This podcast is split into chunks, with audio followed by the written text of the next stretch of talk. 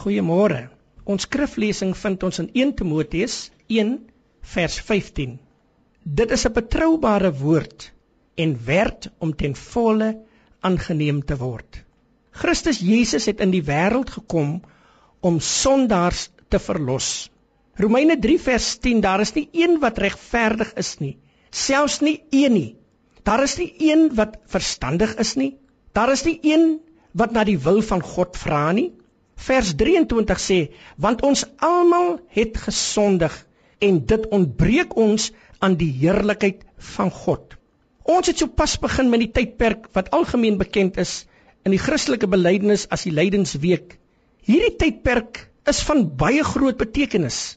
In werklikheid behoort dit by elke gelowige elke dag van sy lewe die besef te hê Jesus Christus het vir my gelei. Dit is waarvoor hy gebore is in Bethlehem. Dit is wat hy vir sy Vader sê in Johannes 17 vers 4. Ek het u op die aarde verheerlik deur die werk te volbring wat u aan my gegee het om te doen. In Matteus 16 vers 21 as ook in ander evangelies lig die Here Jesus sy disippels in van sy dood en lyding.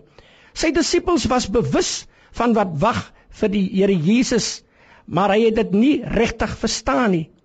Toe die Here Jesus sê, "Laat ons na Jerusalem oorgaan," wou hulle omkeer, want van tevore wou die owerstes hom doodmaak, maar die meester het geweet wat die Vader se wil is, waarop Thomas gesê het, "Kom ons gaan ook sodat ons saam met hom kan sterwe."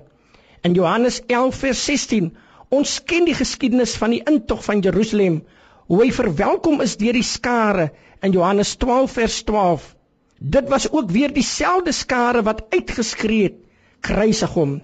Jy sien liewe luisteraar, die een keer het hulle vir hom geprys. Hulle het hom aanbid, maar die tweede keer het hulle hom gekruisig.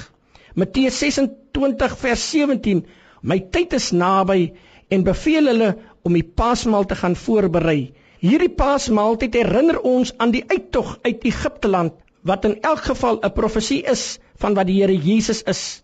Die verlosser het van die verlore mens op Golgotha 700 jaar voor die geboorte van Christus Jesus in Johannes 53 vir ons vertel hoe hy vir ons gaan lei.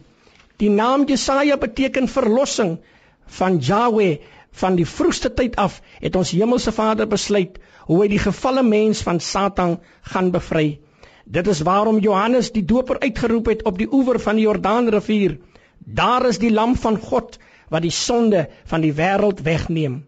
In hierdie lydenstyd wil hy ook vir jou verlos van jou sondes. Gee hom maar net vandag die geleentheid. Amen.